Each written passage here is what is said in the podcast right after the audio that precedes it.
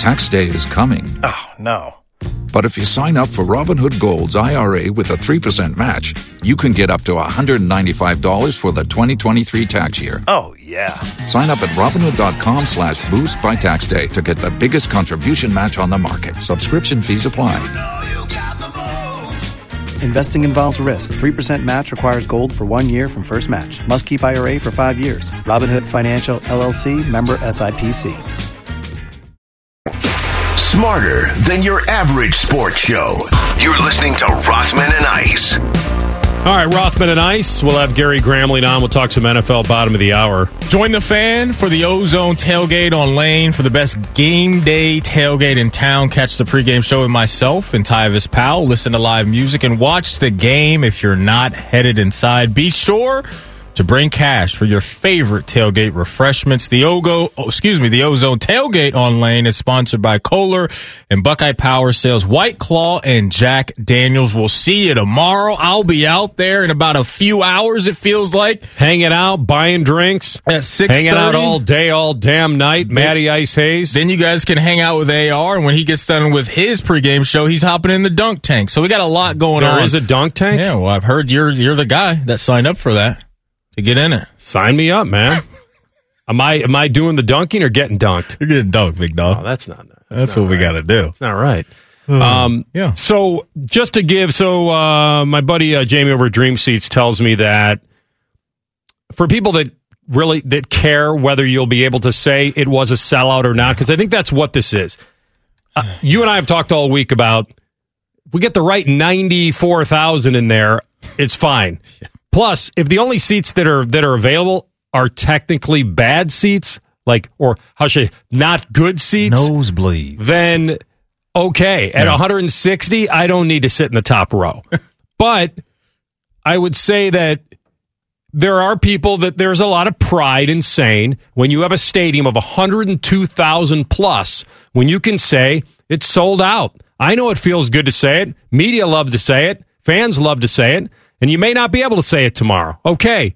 Would you rather say it was a great atmosphere and you got a great dub, but it wasn't sold out? So approximately 3,000 still remain from OSU and about 3,700 on the secondary market. Now, whether that's at different sites or whether that's on Craigslist or where people listing tickets. So that's down from the 10,000 number to 6,700 if for people that are interested. And your boy is not one of them. I was interested in last night's game aplenty. How was that? How good was that, man? Well, there's a lot to get to. And I think that for most people's money, the fact that the Dallas Cowboys not only hung with them, but in a weird way you feel should have beaten them. You get a little better field goal kicking, if you get a little bit of a break, if you're on the right side of a call at the end of the game, you're walking out with one of the great upsets of the year in week one, and it already feels to me like Dallas can be for real this year because all we're waiting to see was whether Dak could be Dak. He was incredible. He led them in every way he could, and he didn't have a running game to speak of, and he has his weapons. We know that. He had guys that were inconsistent. CeeDee Lamb was great, and then he was bad, and he was great, and he was bad, but he was good enough. And Cooper was great. Tight end was unbelievable all night long. Dalton Schultz. All night long. And this is a game, if you told me, I don't know how many yards Zeke had. You have 40? What do you have? 33. Okay. You would have told me yesterday, and I know that it was going to be tough to run against them without Zach Martin.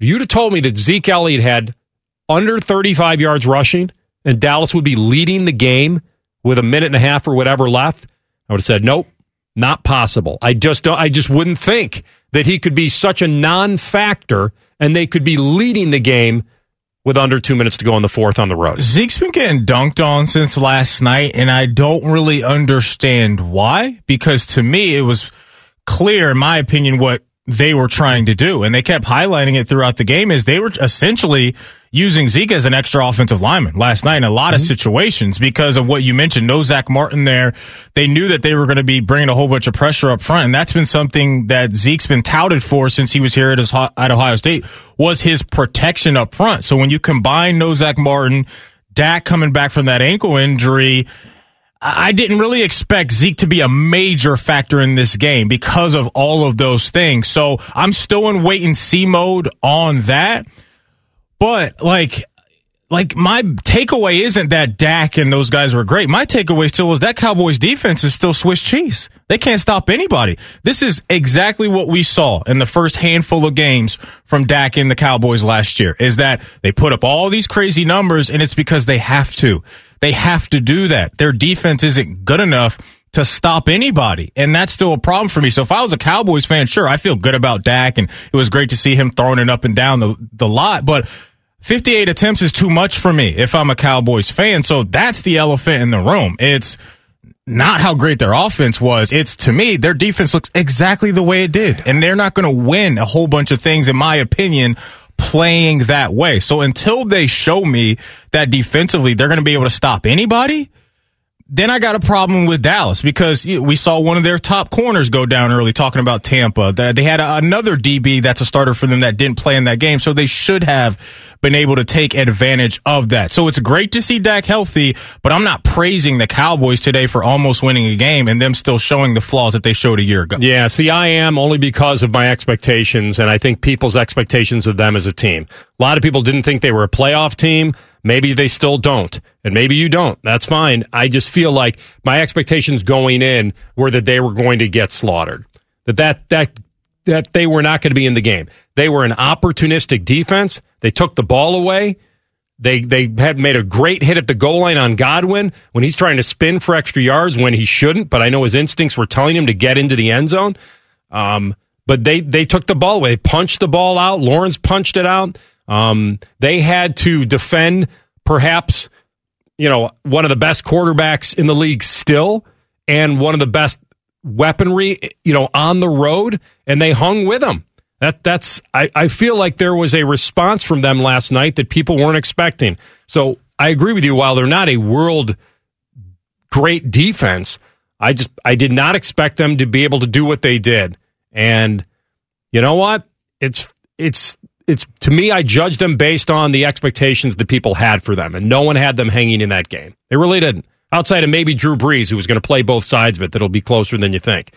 Because his first night on the network, I don't think he was going to be like, well, yep, Dallas is going to go down in flames. But everybody else thought they would. And so I'm actually praising them a little bit with everything they had. Super Bowl night, celebration night in Tampa, and the way they were able to hang in there. As far as Zeke goes, I don't like that. The one-on-one move that he had with Adams inside the five, going to his left, and I don't know, I think Ryan Clark said this on Get Up this morning, $90 million, you got to beat that guy, you got to beat him, you got to beat him, you got to beat him. He's not the kind of talent that should be able to take Zeke down. Zeke's going to his left. It's not the easiest run. You're either going to cut back or stutter step and try to get to the pylon.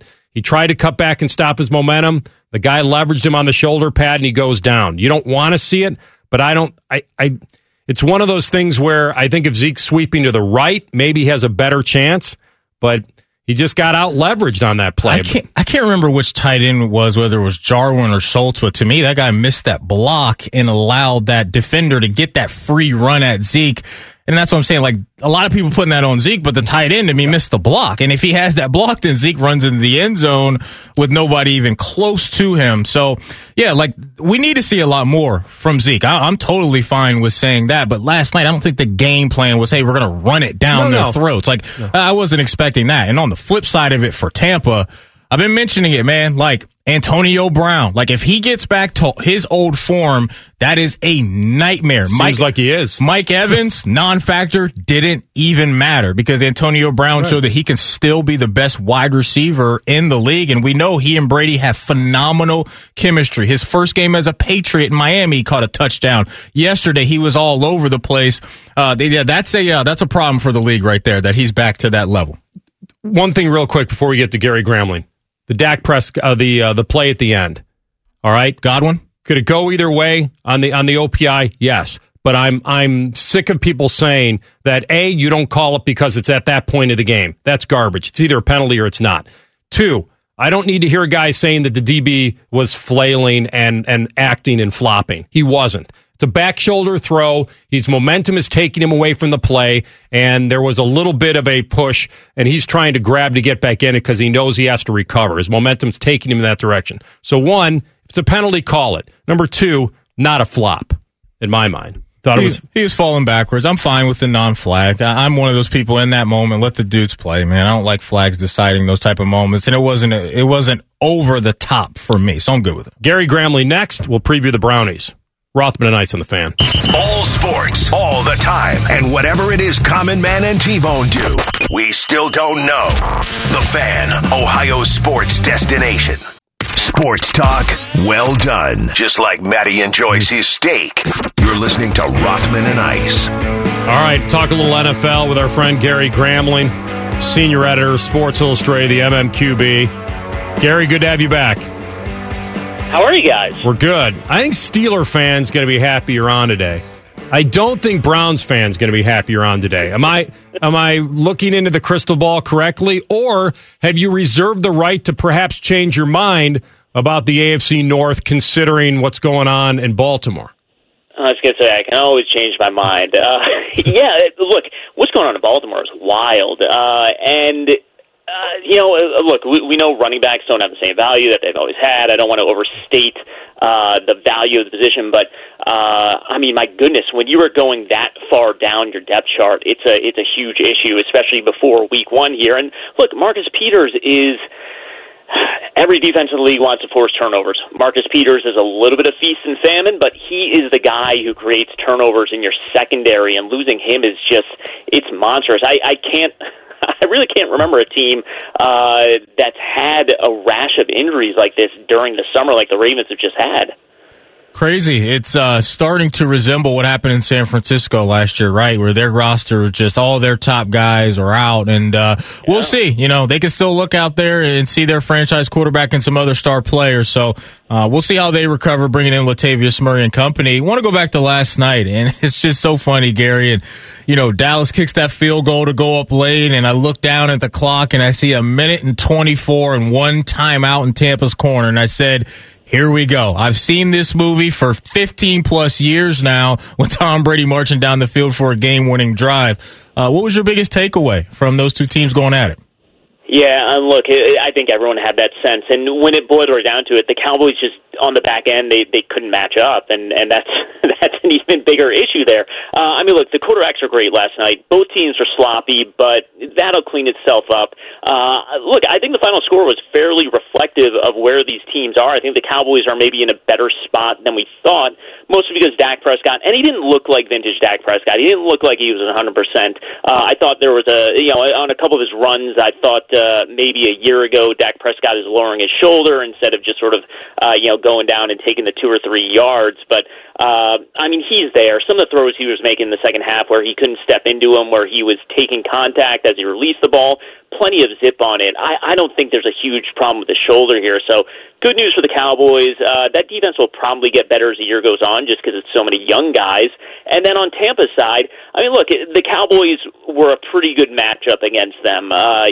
Tampa is not deep in the secondary. They lose Sean Murphy Bunting. They couldn't match up with those Cowboys receivers. So the strength of that defense is up the middle. The Cowboys avoided it entirely, and that's why they moved the ball on them. I don't think most teams will do that to this Bucs defense. And then we see what's happening offensively. This is now a Tom Brady offense. It's no longer a compromise in any way, shape, or form. This is a Tom Brady offense. The Bruce Arians playbook is just out the window. Tom might as well just take the offensive coordinator title at this point. You know, for many years, people would pick against the Browns, and rightfully so. Even their own fans probably were waiting for something bad to happen.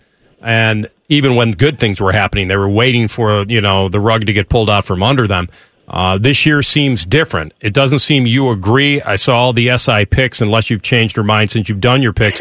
Why do you feel does the Browns team not match their hype, or do you think that they will fail under the pressure of that hype? Because I think there are two different things. I just want everyone in Northeast Ohio to stay humble. I'm a little bit worried about what they have defensively. I like the individual talent defensively. I do believe it when you bring in that many new faces, especially in the secondary, I do believe it takes a year for it to mesh, or at least a couple of months here for it to really mesh the way it has to mesh to basically become the sum of your parts. So that's what I'm a little bit worried about. I'm bullish on Baker. I went back and forth on him last year. I think when you look at his body of work as a whole, you had to kind of throw away the various hurricane games he played in and what that was. It's a highly schemed offense, so it's very tough to sort of say, is he, maybe he's Kirk Cousins plus or something like that, as opposed to a Mahomes, Josh Allen, whoever else you want to put in that very upper echelon. But the offense works. The question is going to be, when they land in spots where they are trailing, when they land in shootouts, are they going to be able to keep up if they're not running the ball with the frequency that they want to run the ball in that offense? So it's less me being bearish on the Browns here, and a little more me being I have been bullish about the Ravens. I guess I got to rethink that a little bit. I am bullish on the Steelers. I think people are completely underestimating that team, and frankly, where people are talking about Ben Roethlisberger like he's a Luke Falk or something. He's not what he was, but he's still pretty good. And you saw, especially late last year, I'm thinking of the comeback win over the Colts. When they had to push the ball downfield, they pushed it downfield. They just conserved him a lot with that quick strike offense that they put in. I think a lot of eyeballs this weekend are going to be on that Patriots and Dolphins game just because of all the noise around Tua this offseason, and then now with Mac Jones taking over for the Patriots. I can't wait to see what that looks like. But that Miami team is very interesting to me, Gary, just because of how solid they were a year ago. And look, if they got a little bit more from Tua, that puts them over the top. But what's your feel on Tua, this offense, and what the Dolphins are going to be bringing inside that AFC East this year? I'm not wild about Tua just because you look around the league. The quarterbacks who have taken off, they're traits guys. They have special traits. It's a Lamar Jackson, a Patrick Mahomes, a Josh Allen, a Justin Herbert. Tua doesn't have any special traits. He's kind of a this is supposed to be he's supposed to be a very, very accurate quarterback. We didn't quite see that last year. He really struggled to manage the pocket last year, which I think is a red flag. Now, he is going to be in a system built a little more with him in mind than he was a year ago under Chan Gailey, so maybe that has him turning the corner. Obviously, the receivers are better there, and he's just the guy. The supporting cast and the scheme is going to have to lift him up, I think, when it's all said and done. And I don't know if they're quite at that point. And frankly, I think that's why teams, or I shouldn't say teams, that's why a lot of pundits like us are looking at this and saying, maybe it's not quite the Dolphins' breakthrough year. You want to see a little bit more from Tua before you bank on that. But we know what they have in the secondary, and defense is probably going to be pretty good. It's just a question of I don't know that if there's a path to a lot of 20-17 type wins for this team in 2021. Well, if you're right, man, there's going to be a lot of sad dudes around here wearing the orange and fudge because they're expecting to challenge Kansas City and make a run and challenge Buffalo and certainly be one of the best in the AFC. So, but it's going to be fun to watch them try to live up to contender hype, not just playoff or bust hype anymore. Now it's time to make a run. Gary, thanks for jumping on, man. We'll talk to you throughout the year. You got it, guys. Always a pleasure. Yeah. Thanks, Gary. Gary Gramling, SI. He's the only guy that picked against them, and that's why I said Steeler fans going to love him because he's... And I do like... And we've talked about this. Yeah. I like dudes that make picks that are opposite. I mean...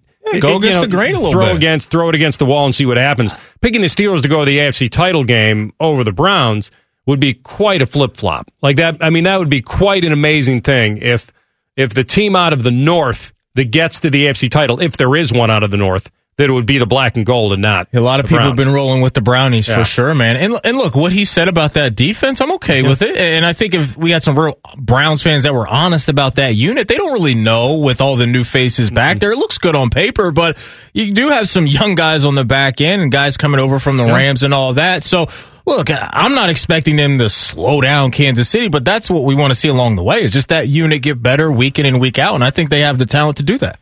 So they'll get tested a couple times in the first, before their bye, with Mahomes on the road, probably a decent atmosphere in Minnesota on the road. Mm-hmm. Decent atmosphere. Herbert on the road.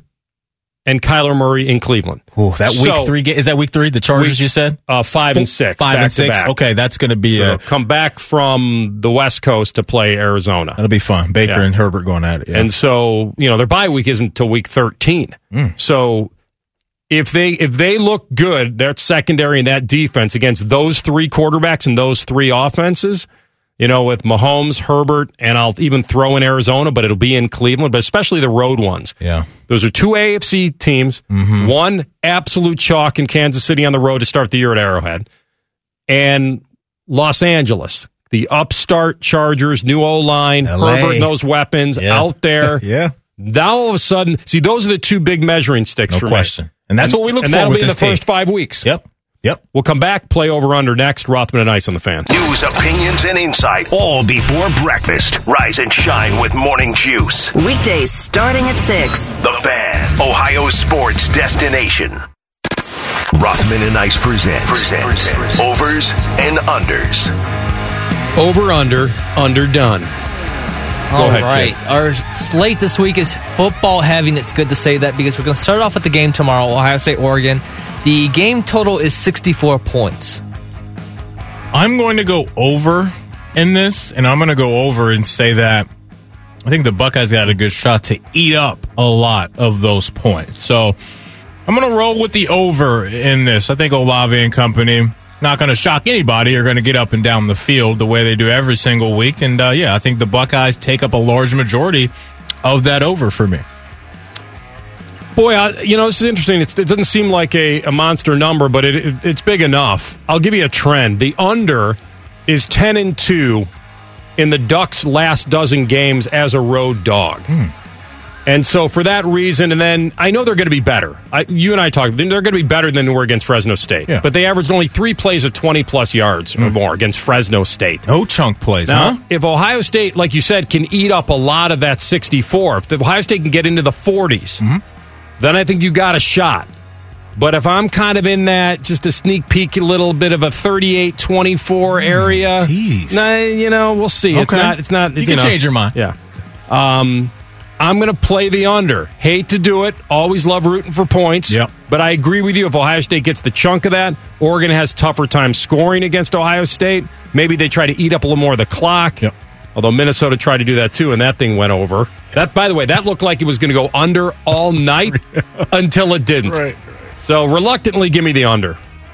All right, next up, let's do a Michigan team total. They'll face Washington Saturday night. Their over-under for their total is 28.5 points. Well, it doesn't sound like a lot, right? But it's maybe enough. No Bell now. He's out. Yeah, Ronnie B. There's another team that you think's going to play a lot, should play a lot better in Washington. Right. You said 28.5? Give me the under. I think it'll be a competitive game. I think, Michigan might score 28, but we still get the dub in the cash. Yeah, I have to go over on this just because Washington was so awful last week, throwing up 7 points against Montana. I mean, what is that? Though. What's that? Got to be better. I agree. You're not giving them the same Oregon treatment? Oh, that's what I'm saying. Like, I think they're going to have a much better outing. So I think that point total, I'm going to take the over in this game.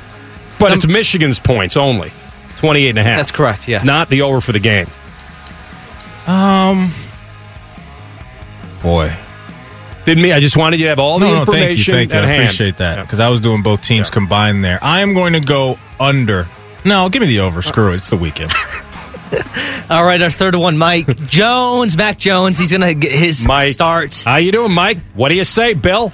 No, you guys are doing 2 different things. Yes, we're doing 2 different things. He's doing who, Mike Jones? I don't know what you're doing, but somebody got it. What are you doing? He's doing who, Mike Jones? Oh, I was doing something. That's right, tough guy. Yeah. What's going on, Mike? What do you say, Bill? All right, but Mac is going to get his debut this weekend. He'll face the Dolphins. His over-under for pass attempts is 28.5. I can't see this going over. Because here's the thing. Yeah. I don't think they're going to be getting blown out by Miami. And Bill's not going to allow a rookie, I don't think, to throw it everywhere. I think we see a nice combination of their running backs, that group with Damon Harrison and Ramondre Stevenson and J.J. Taylor. Like, James White. Like, they got so many running backs. I think that's going to be the game plan. I think this game will be a pretty tight game, so I'll go under on those pass attempts. I'm going to go under, too. I'll join you in those waters. I mean, I think you could get 250 yards passing, but I don't think it's going to come on 29 pass completions, so give me the under. Or attempts, I'm sorry. Attempts, not completions. Yeah, we'll start with our final one. It's going to be Justin Jefferson, his receiving yards total versus Cincinnati. It's going to be 79.5. Over. Yeah, I mean, this is pretty easy, right? Like, I know Trey Waynes isn't there, but even if Trey Waynes was playing in this game, Justin Jefferson's one of the baddest dudes walking the planet. Last year, 15.9, a catch, average 79 yards last year. I'm with you, big dog. Let's go over. 7 for 90 with a touch. Ooh. Move along. All right, that's it. No temp. We can do it if you want. Over. Squeeze it in real quick. You got it, man. It's over under 88.5. Over. We get it Sunday. Oh, you looking at your phone? Yeah. Aren't I allowed to? I don't think so. Am I supposed to just guess? Hey, oh, my. See, wait, I think we may have just caught him. No, we've been doing this for a year. Wait a minute. Guys, this isn't like some magic show. Like, he's asking us to predict the temperature. No. And you're not allowed to peek at the forecast? I think I got to throw a flag on the field there. What are you kidding me? I think I got to throw a flag on the field right now. Wait, you were just plucking these temps out of midair? I've just been guessing. His number, I've just been guessing where it goes. No, but even if the forecast is for like 88 degrees, and that's what he puts at the over-under, he's setting the line. You still have to decide whether you're going to go over that number or under. I'm just guessing. You got a cheat sheet, big dog. No. That's unbelievable. I did not think I was cheating by just glance Armstrong at the phone to see what the big man is predicting. So where are you going? It says 89. Come with me. I either have to trust Dr. Waldo, who's ever doing this, or me. Where is Waldo? Yeah. All right. You still love that. I'm going over. Okay. That's amazing. Yeah, I did not know that was illegal. No. If it is, I'll adjust. Yeah, look, now you're just in first and 20. That's it. You're in first and 20 now instead of first and 10. Had to throw a flag on the play. That's it. You're good now. I mean, look at all sorts of things online. Twitter. We'll come back. SportsCenter update.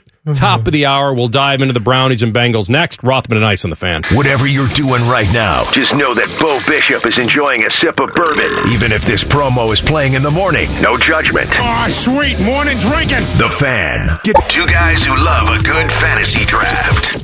You're listening to Rothman and Ice. Second hour of the program, Rothman and Ice. Brought to you by your local Pella Window and Door showroom on Gemini Parkway. Anthony Rothman, Matty Ice Hayes, and CB. I remember back in 2009 when USC came to town and I was working for the TV station and we went and covered USC. It was practicing in Dublin. I think it's Scioto. And I guess the word is that they're up there at Selby in Delaware, the Ducks. The Ducks, they quacking up there? Okay. Yeah. You can find something remote, quiet. Yeah, man. And some nice facilities around our city. Oh, yeah. Iowa Wesleyan, absolutely. Mm-hmm. And so... Now, as far as the tickets go, I mentioned to you, first of all, $160 to sit in the top 10 rows. I get it, right? There are a lot of factors here that are involved. Right. There's a psychology of Ohio State being able to call it a sellout, and their fans being able to call it a sellout. It's a big opponent. You're bringing a big branded football program in for the West Coast. You didn't get to go there last year, and so I get it. And I would think that they could comp some of these out. They could, people that give a lot of money, advertising, whatever. So maybe they will be able to call it a sellout. And like CB said earlier, it's not butts in the seats don't matter. It's did you sell them all or did you give them all away? Right. It's going to look just dandy in person and on TV. Right. But 160 plus fees to sit in some of the top rows of CDEC? I mean, maybe. Yeah. And maybe for some folks. Look, I understand why if people don't want to spend that amount of money for that seat. I understand people that aren't fully comfortable just yet being in large crowds. Like you said, there's a lot of factors that are going into this. I'm surprised that the amount of care surrounding this topic has been this high this week, because for me, it's a nothing. If the two teams are out there playing, that's all I care about. So there's a lot going on, and you named a few of the deal. One, COVID, certainly. Yeah. And the cost is exorbitant. You've got, you mentioned your at-home experience and how much you love it and how much a lot of people love it. the other thing about actually going to a game, it's not easy for a lot of folks. It's parking, it's walking, it's getting there early enough, it's traffic. There's a hassle factor that you have to be willing to endure. Yeah. The noon start is fine. The weather will be great. That's actually a good start. I don't think that would affect it. Ohio State's a fairly big favorite, but that's always good to go to a game sometimes where it's a big branded team and you feel like your team's going to win. So that's good. You always feel like they're going to win in the shoe. Then you have the other factor, which I don't know if a lot of people remember or know about, which is no paper tickets anymore, right? No physical ticket. Yeah. And so there's a lot of the mobile-only situation that is a little dicey for some folks. And this has always been a generation-spanning program of tradition. I've said it on the program many times, like 8 to 80. And and that's just the book. It goes beyond that, too. Right. It goes under 8 and over 80. Sounds better when I say 8 to 80. What do we get over there? Newborn babies wrapped up in Ohio State stuff as soon as they come out the womb. Let me change it. Would I go 9 to 90? Would I go on the high side? I thought you were going to go like 12 hours to 90. Like fresh out the womb, they're wrapping them up over there. Just delivered State stuff. Maybe there's a bit of baby that's been delivered in the tailgate. I don't know. Right? Oh, my goodness. Right? Look, man, tomorrow's going to be... That's not beer. Someone's water broke. See that? It's a little aggressive for me.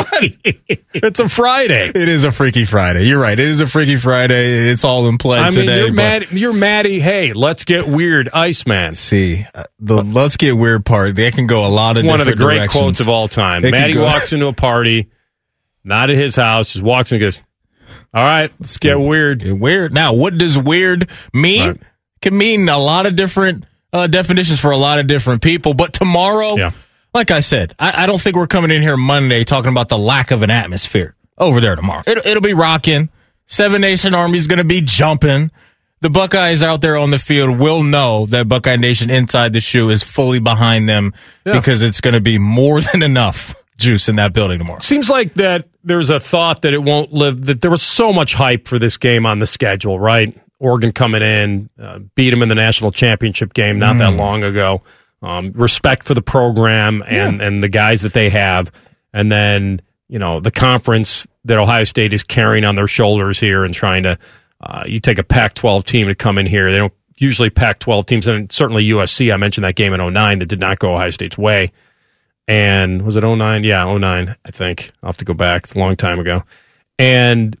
But Oregon having to come up with plays to take care of Fresno State in the fourth quarter, you can't discount the fact that has led to a little bit of more of a comfort feel for Ohio State. It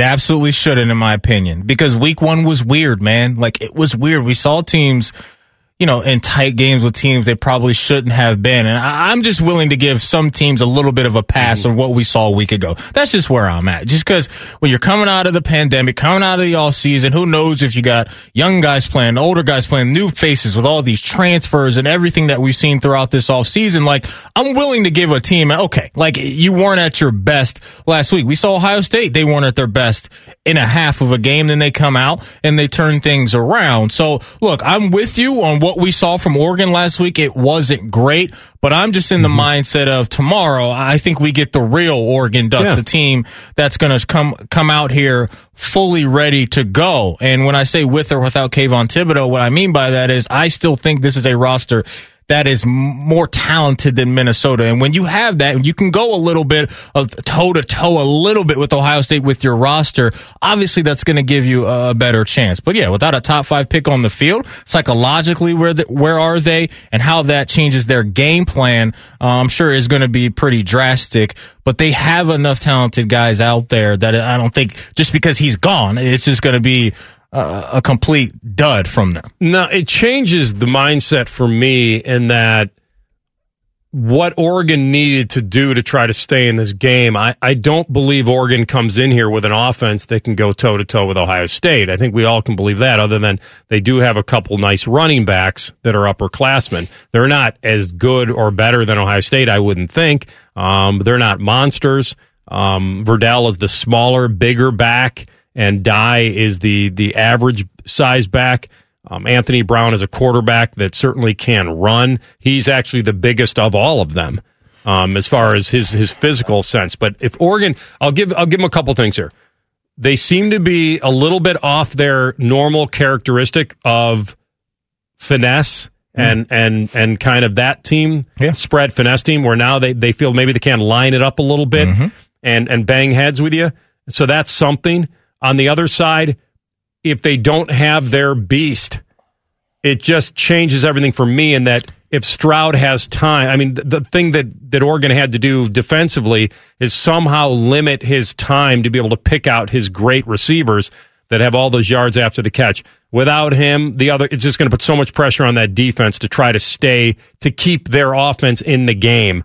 And so that's the difference for me, and I don't think that's breaking news. I think that he is that big of a deal. Now, maybe he'll give it a shot. Maybe a 90% Kayvon Thibodeaux is better than a 100% of a lot of other people. Probably right about that. You're probably right about that. So, like, if he's out there, AR, and let's say he was healthy coming into this game, I would have been saying, well, I think the quick strikes would be big for, you talk about that wide receiver core, and you talk about CJ Stroud is getting the ball out quick, not allowing him to really get his pass rush cranked up. Now, without him, that's going to open things up more and probably allow a Chris Olave, who's a deep ball specialist, and a Garrett Wilson, who can get, to the paint in the blink of an eye. Those guys have been so explosive throughout their careers. That probably opens that up a little bit more, because when you have a Kayvon Thibodeaux coming to hunt you on 3rd and 6, and he knows you got to throw the rock and you got a pretty, a nice amount of yardage to get the change to move, that's a different dynamic. But if he's out there tomorrow, I'm sure, and obviously Coach Day, they know how to operate around these type of guys. We've seen really good quarterbacks do this and really good coaching staffs do that, is that you got an elite pass rusher, get the ball out quick, and you can put a Garrett Wilson in the slot, or, throw a little bubble screen out to Olave or a quick slant. There's other ways to work around it. That way he is not in full downhill mode all the time, but we just don't know what we're getting at all when it comes to Kayvon Thibodeaux. I'm sure it'll go right up until kickoff tomorrow. We've got a huge game, certainly this Sunday, with the Browns at Kansas City, 4:25. And we'll get to that game when we come back. We'll talk some more NFL. I'm surprised CB hasn't weighed in with another breaking injury, perhaps, for your team. Oh, the first name that popped up on my phone yesterday was CB. The first name. Not my dad, not my friends, not you. Is he doing a wellness check? No, I apologize for speaking Le'Veon Bell into existence. So what he did was, I get a text from CB, and then as I'm texting CB back, I get an alert from our fantasy team that CB's making moves and picking up Le'Veon Bell in the league. And the way he's chuckling right now is exactly how he was chuckling yesterday when all this awful news kept happening for my team. There was a lot of movement on our waiver wire here at the Fan. I'm guilty of one of them. Now, I was late to the party as far as Bell, but I had a spot where I could kind of throw a dart at Devontae Freeman and see if he could get in the mix. I don't know if he will. He's got certainly the veteran feel about him, but your backfield is going to be led by one man and one man only. They'll hand the ball up at Lamar, Mr. Jackson, if you're nasty. I will say this. You and I predicted our MVPs the other day. If, and this is a big if the Baltimore Ravens win the North, Lamar's going to have a monster year as expected. Don't discount, and I even looked up the odds of him actually winning MVP if they win the North. The narrative's going to be there. The narrative push will be carried along the definition, right? But MVP. He's got to deliver the stats, like you're saying too. And look, here's where we are now. They bring in Latavius Murray, so it's a whole bunch of OGs and young Tyson Williams back there with Le'Veon, Devontae Freeman, Latavius Murray. AR, if I had to guess, I think we're going to get to the majority of the season and be talking about Latavius Murray as the RB1 for Baltimore. Like, who knows? When you and I were talking on the phone yesterday when all this stuff was going down, and I said, I don't know, man, what this looks like in week 1, but that wasn't with Latavius in the mix now. So I think when you look at what he had last year, I think he was right around 600 yards and a handful of touchdowns. So he can be a productive guy. Can he be a horse? I don't know. So it's definitely a question with what they're going to be bringing there. I'm just interested to see is, Can they do a little bit of what San Francisco's been able to do? Meaning, we've seen running back after running back after running back year in and year out for San Francisco, and they've still been one of the elite running teams in the league. I think there's going to be some of that there. I don't think their rushing attack completely falls off the cliff. I still think they're going to be one of the better rushing attacks. Now it's just the guys you're relying on, the OGs. What do they have left in the tank? And I think it's safe to say probably not a ton, but you bring Latavius Murray in the mix, that looks a lot better than what it did yesterday around 4 o'clock. You could almost live with it if these were football injuries during games. That's part of it. Yeah. But to look up on your MASH unit and see ACL, ACL, ACL, Achilles, and to know that they didn't happen in a game, I know, that's is just demoralizing. It's a sport, though. Regular season rushing yards for Lamar Jackson, over or under 945.5. I'm going over now. Yeah. Easy. It's been 1,000 every year, and I think that's absolutely safe there. And I'm being completely honest when I say this. The Marcus Peters injury, to me, is a bigger deal than what's happening with the running backs, because now you take a hit there on the back end, and they still got one of the better corners in Marlon Humphrey on the back end, but Marcus Peters has been a dude that can, take the ball away, which is very important. So it's a hit, and look, Browns fans are feeling great about this, and even Steeler fans are feeling great about this, and they should, because this is a window of opportunity for them. But, you still have your franchise quarterback.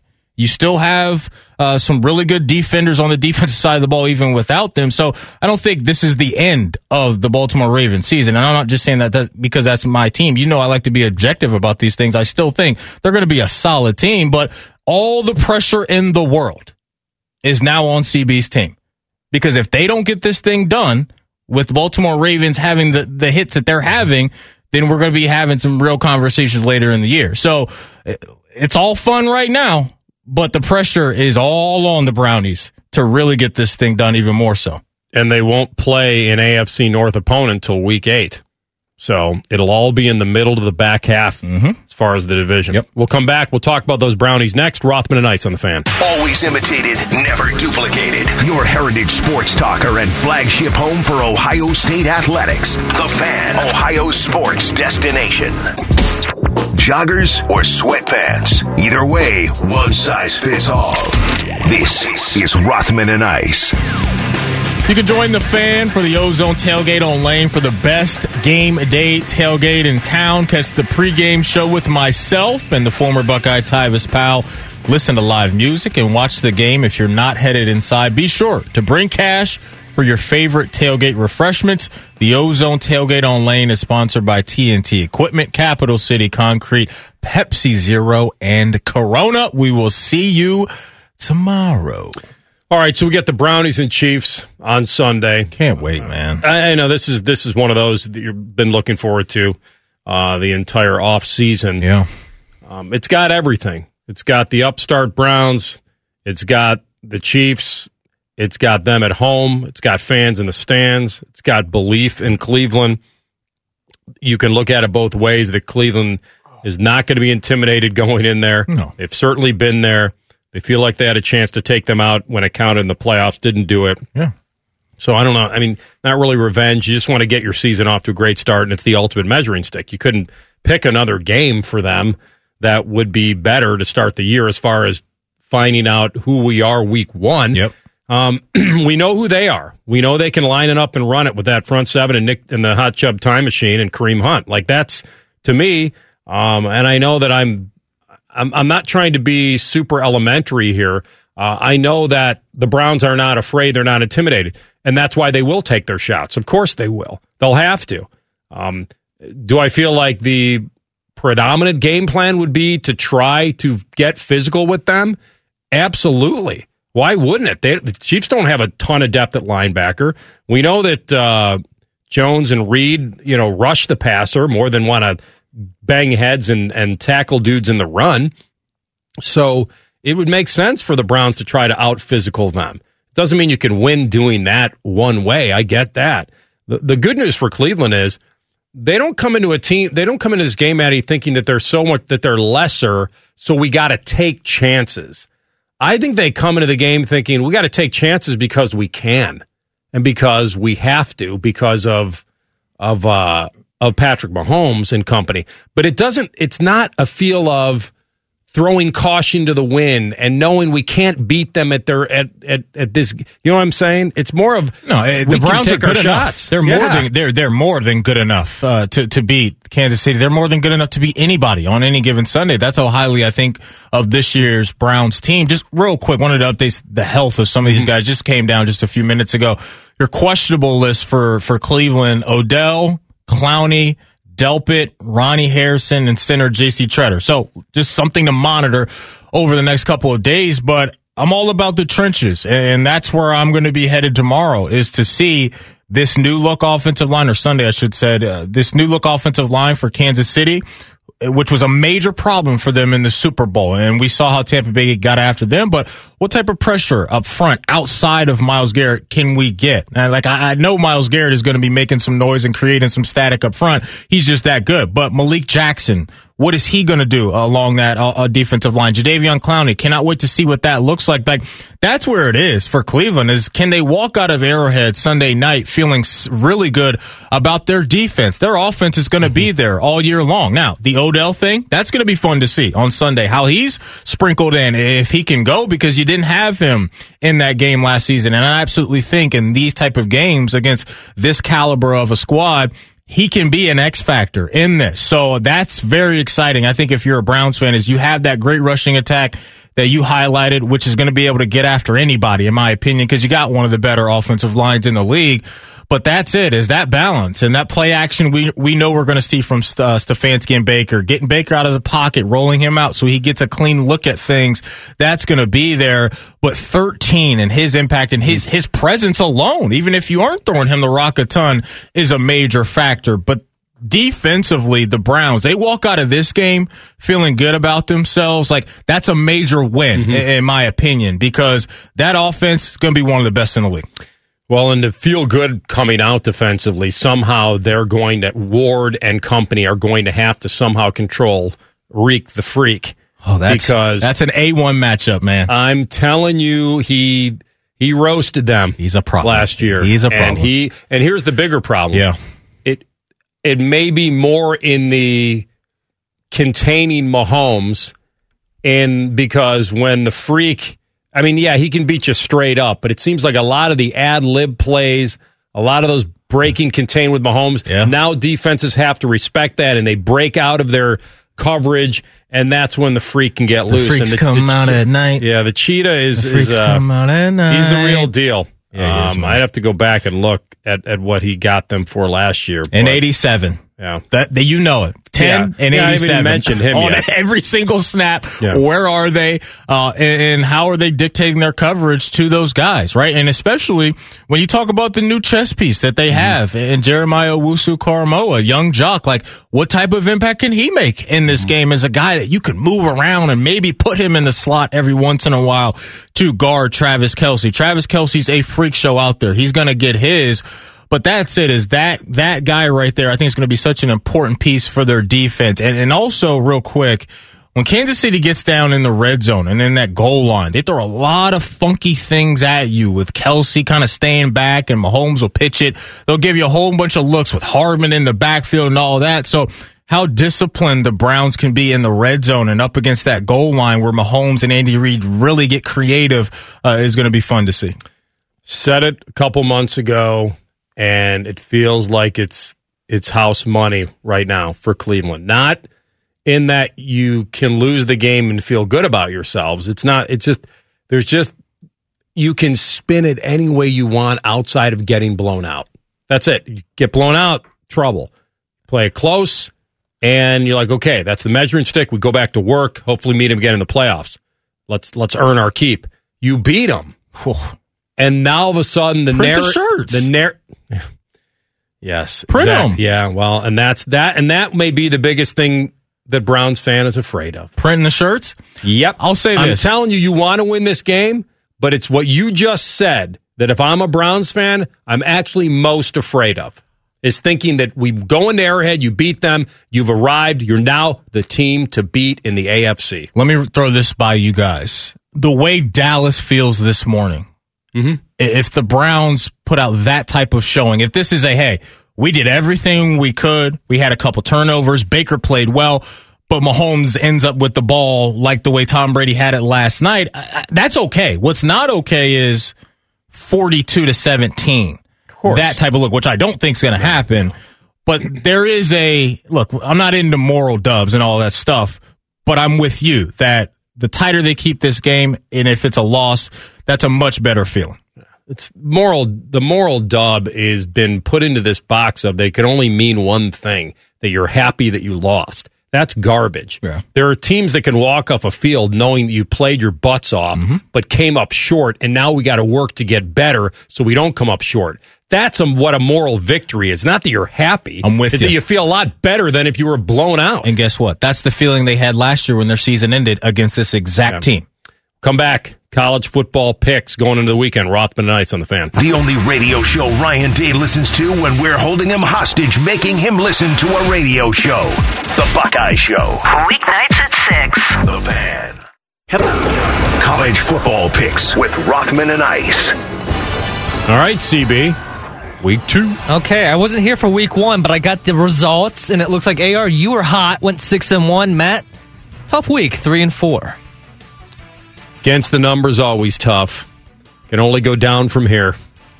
All right. Our first game of the week, it's going to be... Was I supposed to care about my record? Is that... Oh, no. Well, you guys there's like a pause. You guys want a reaction from me? Because I don't care. Moving on. All right, week 2. Our first game, it's going to be the game day game. It's Iowa, week 2. Yeah. Iowa on the road at Iowa State. Iowa State's the 4.5-point home favorite. Iowa's defense showing up last week against your boys, man. What's up with Penix throwing in the Riley Moss, 2 pick sixes? This is going to be a fun game. Well, one went through a guy's hands. Yeah, I know. That's what I'm saying. Yeah, I'm just saying, Riley Moss had 2 pick sixes. That's all I'm saying. This Iowa defense, going back to last year, has been really, really solid, man. And Iowa State, not a sexy game last week with as many guys as they brought back a year ago. That was absolutely a disappointment. So when you talk about Iowa and this defense, 4.2 yards per play, #1 in the country. I mean, it's lights out. But I'm going to roll with Iowa State in this. At the crib, I am going to lay the points and roll with the Hawkeyes. Excuse me, the Cyclones. They've been waiting for this for a while. Finally a chance to turn the tide on the Hawkeyes. Hawkeyes have owned this series. Supposed to play last year, couldn't. This atmosphere in Ames, game day, Rocket. The whole deal. Yeah, man. They're going to be jacked. Both these defenses, both these teams can play D, as you said. They both like to run it. I'm having trouble with this number because it's a rivalry game. Yeah. And you would always take the points in a rivalry game. It's 4.5 is a pretty decent number. I do think Iowa State will win the game. Come on, dude. But I have to take Iowa in the points. It's okay. I have to take Iowa in the points here. Yeah. Petrus did not complete a lot of passes against IU. Their defense took over, but you have to believe that this will be a close game, and if so, I got to have the points. All right, Notre Dame's going to return home. You can only watch this game on Peacock. They're going to host Toledo. Oh. It looks like Notre Dame's a 17-point favorite. Probably the right game to put on Peacock, if we're being honest. Jack Cohen, man, really impressive last week. People dogging him left and right. With him throwing the ball up and down the field, north of 360 and 4 touchdowns. What's going to be interesting is their rushing attack was slowed down last week with Kyron Williams not really having a great game. He's an absolute baller, and I think this can be a get-right game in that category when it comes to the rushing. I think top to bottom, they're absolutely loaded. Tight end for them, number 87, was going off. I know he had a couple drops, but that dude looked legit. I tell it's a hefty... spread there, but I'll lay them and roll with the Irish. So they got to lay 17.5. Is that what you said against Toledo? 17 flat. Rockets were red glare, man, when they beat Norfolk State, and they're running now. You know, they're not just winging around everywhere. First ever meeting with Notre Dame. I think there's going to be some awe factor going into South Bend. Yeah. I don't think that's going to be that easy for them. Notre Dame, the season opening win, they gutted it out. And they've got to clean up some defense here with our guy Marcus Freeman to get to that championship level. He'll get that defense right. He should get it right here. So I'm with you. I will roll with the Irish and lay the 17. All right, the Rutgers Scarlet Knights heading on the road to Syracuse. Rutgers, the 2-point favorite on the road. Rutgers favorite on the road. So they just bombed Temple last week. And Noah Vedral led them in rushing, so he can do it. He can throw it. 5 takeaways, so they were great in the turnover margin. But that's what Rutgers does, man. They find a way to take the ball away from you. And so Syracuse, I think they pulled off a pretty good one last week. Am I right about that? Did they? I think they were on the road in Athens, Ohio, I believe. Yeah, didn't they? Yeah, they won that game. Yeah, they won. Yeah, right. They won that game. So I think that both these teams can run, but I just like Rutgers in this game. I know it's on the road, but the number doesn't scare me. So I'm gonna go with the Scarlet Knights and lay that 2.5. Two flat. You mentioned what their quarterback Noah Vedral was able to do and leading them in rushing as a team, though. I was impressed with their rushing attack, 220 as a squad. And look, I know it's early on and all that, but that was nice. They had a pretty cool thing go down last week where the Melton brothers for Rutgers, one brother scored a touchdown offensively, and on the next play defensively, his brother had a pick six. So that was pretty cool that those guys go back-to-back with touchdowns there. I'm with you. I'll lay them and roll with Shiana. All right, we have Illinois going on the road to Virginia. Virginia's the 10.5-point home favorite. Boy, they've crashed back to earth. That sound you heard was Bielema dropping back to earth. Yeah, you got to have some concerns now. I don't even know if Brandon Peters is going to play in this game. Well, Sitkowski took over, didn't he? Arthur Sitkowski. Former Rutgers quarterback. Yeah. So they're coming off a bad loss against a lesser opponent after riding high with their Big Ten win over Nebraska. And so Virginia can get physical with them. They've got a veteran quarterback, and they're laying 10 in this game. There's a little bit of a bounce-back factor you expect from Illinois here, like from pride standpoint. Sure.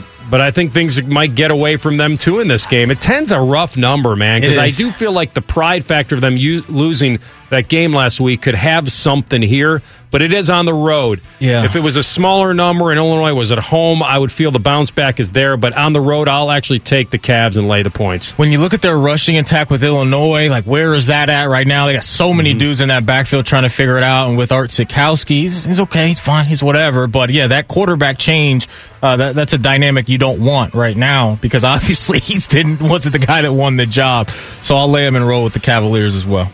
All right, we have the Holy War. It's BYU hosting Utah. Utah's a 7-point road favorite. Utah's D-line I like, man. I do like their D-line. It's big. Yeah, that's where I was checking out. They got a solid D-line and all that stuff there. So Utah, man, look, they're running back Tavion Thompson, 8.9 a carry. Like, that was solid for them last week. BYU's always tough, man. They've always seemed like just a tough out. And you said it's at 7. I am going to I'm going to take the points, but Utah's going to win the game. How many are we getting, CB, with BYU? You're getting 7 flat. We're getting 7. So they could hold up a little bit in this game. It feels like a home dog kind of a game. Yeah. And I agree with you. I think Utah is the better team. And, wow, this is a tough one, man. 7 at home.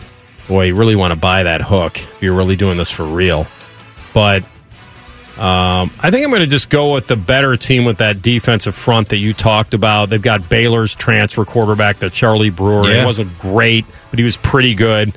I hate laying 7 on the road in a rivalry type Take like em. That. Yeah, no, give me the Cougs plus the 7.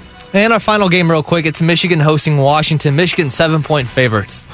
I mean, what does the Ronnie Bell injury do to their offense? Look, Cade McNamara, I don't really know anything about him. He only threw the ball 11 times last week in their blowout, so I'm sure that's quite the remix for Josh Gaddis in that offense to lose that guy who not only was impactful on an every-down basis, but also on special teams where he unfortunately got hurt. So Washington, it was gross last week, right? It absolutely was, but I think both these teams have a tight game with maybe not a lot of points. So I'll take them and roll with in Washington, but I think the Wolverines get it done. I'm kind of with you on that. There's no excuse for that loss that Washington had. Yeah, I'm sorry. That can't happen. Right. You can't lose the game, and I don't think they scored much either.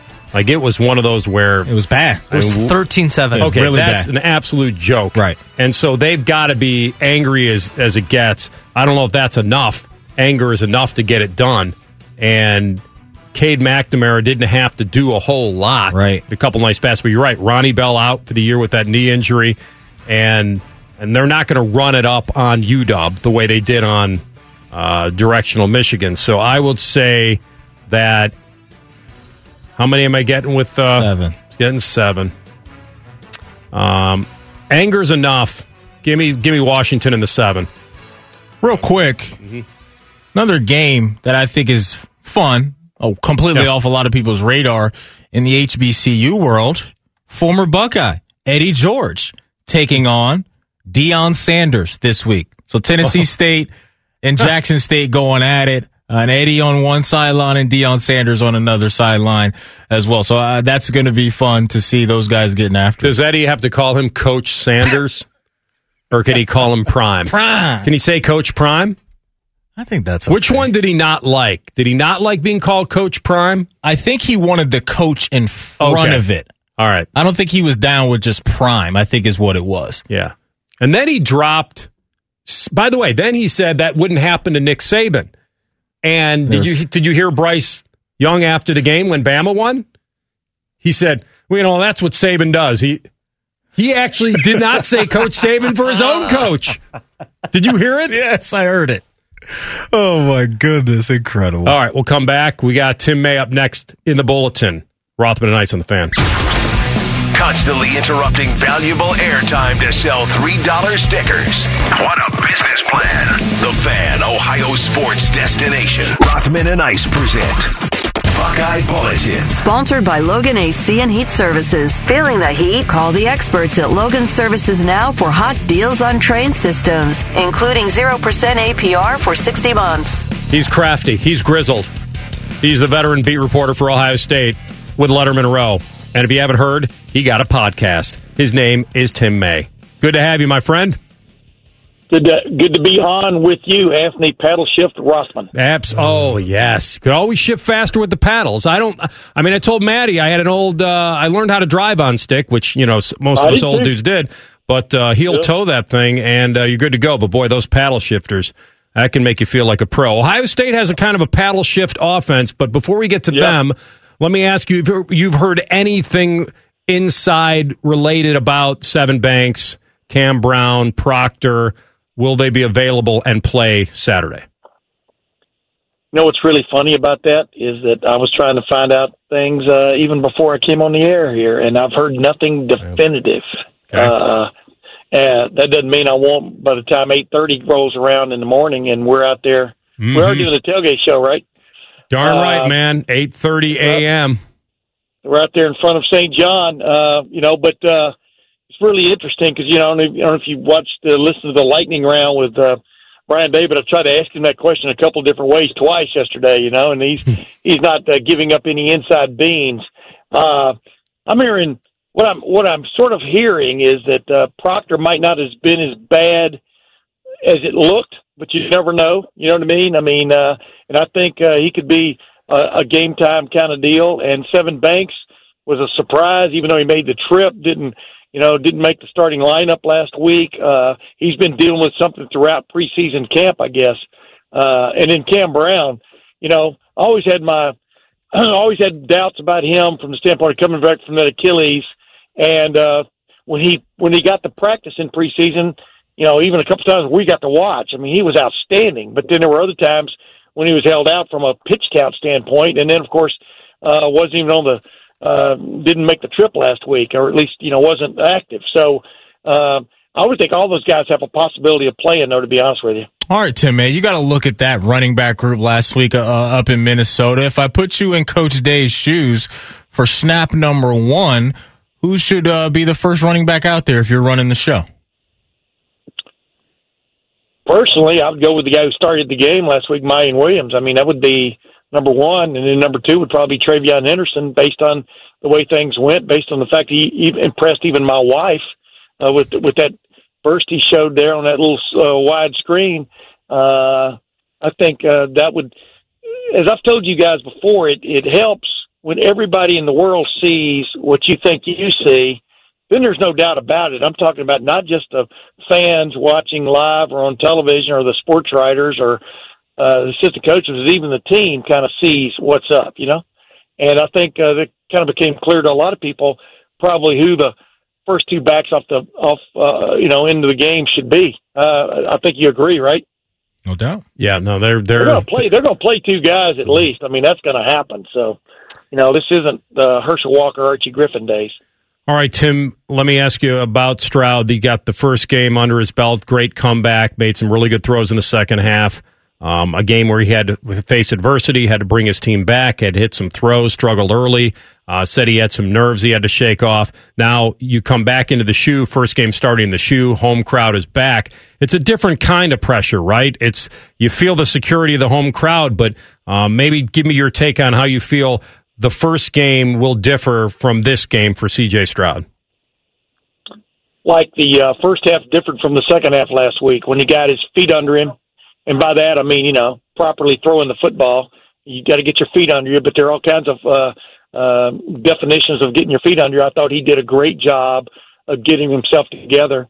I just can't believe that there were so many people calling for him after struggling in that first half. And he did struggle at times, clamoring to now let a first-year freshman, Kyle McCord, go in and let him struggle in the second half to get his feet under him. You know, you never know how a guy's going to respond, but you follow my drift. Yeah. Once C.J. Stroud had a half under him, he was a different man, 5 out of 8 for 236 yards and 4 touchdowns. I've never seen – I was just telling the Agonis Club this a minute ago. I've never seen a quarterback, and I've been covering Ohio State football. This is my 39th season. Never seen a quarterback in his first start have that great a second half, and I don't, because it's never happened.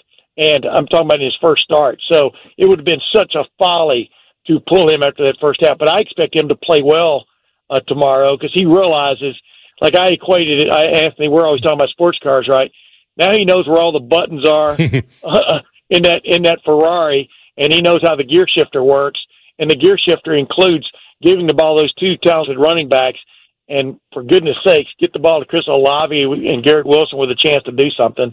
He definitely did that. And, you know, it's, I don't know, the ceiling is high. Let me put it that way. All right, Tim May, we've been doing this for years, right around this time when the fine folks of Buckeye Nation wake up, head over to Letterman Row to check out what you have to say about this game. What will your headline read? I'm pausing for dramatic effect. Yeah, we like that. The hush falls over the crowd. Stroud, silver bullets rise from the blind, comma, bring down ducks on the wing. Okay. All right, for the first one of the year, I'm not mad at that, Tim. Shoot. I didn't want to say, what do you mean not mad at that? That's really good. I like it. That's what I meant. It's what the kids, it's a compliment, Tim. It's what the kids say. I don't want to say shoot. I would say shoot. No. Like 20 years ago, I would have said shoot. But I said bring down ducks on the wing. No, Tim, but just to... the blind. Does Matty Ice know that you hunt for ducks from a duck blind? Does he know that? No, I didn't know that. He's a friend of the animals. But I also want you... Now you do. I want you to know that when you hear a millennial say, I'm not mad at it, that's actually a compliment. Oh, it is? So, yeah, so I'm with you. Yeah, that's all it was. I got 2 sons that are millennials. I should know all that, but I hardly ever listen to them, so... All right, my man, enjoy the rest of your afternoon, bright and early at the shoe in our normal spot in between St. John and... the Rotunda, be there. I am so much looking forward to it. By the way, y'all asked me about Kayvon Thibodeaux and, you know, the Flo kid. You know, Thibodeaux thinks it's going to be a game-time decision.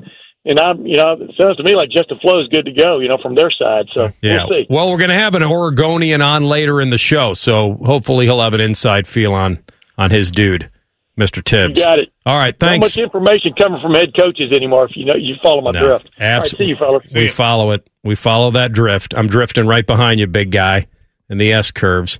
All right, we'll come back. SportsCenter update, top of the hour. Deep dive next. Rothman and Ice on the Fan. Most shows just skim the surface, but Rothman and Ice feel like the biggest story of the day deserves a closer look. It's time for A Deeper Dive. Sponsored by United Dairy Farmers. Missed filling up before gas prices went up? Get UDF's low price lock with UDrive.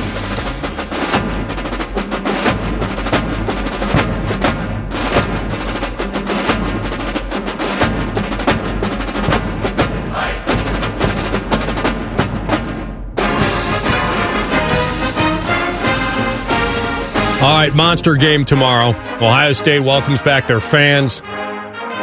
Start 1-0. Now you get a chance to go 2-0. They've averaged 50 points a game since Ryan Day has taken over.